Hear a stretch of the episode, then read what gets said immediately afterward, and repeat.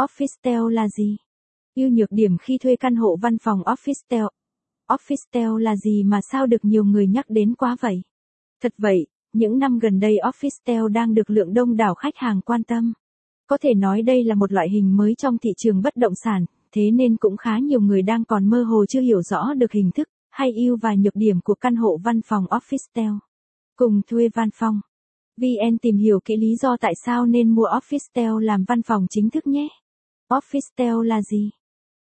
Officetel là tên gọi kết hợp của hai từ tiếng Anh office và hotel. Đây là mô hình bất động sản nhà ở, căn hộ kết hợp với văn phòng, với công năng sử dụng vừa để ở vừa làm văn phòng, diện tích thường thấy 30 m2 đến 50 m2 đáp ứng đủ nhu cầu của các doanh nghiệp trẻ mới khởi nghiệp hay các công ty vừa và nhỏ, ít nhân viên. Officetel mang được hầu hết các đặc điểm sử dụng và công năng của một ngôi nhà, một khách sạn và một văn phòng theo xu hướng hiện đại. Bên cạnh đó, giá cả thuê cũng sẽ rẻ hơn so với việc thuê mặt bằng nào đó làm văn phòng.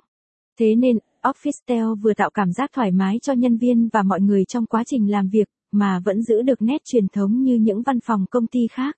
Officetel căn hộ kết hợp văn phòng. Ưu nhược điểm căn hộ văn phòng.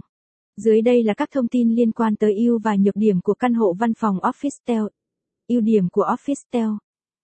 Rẻ hơn so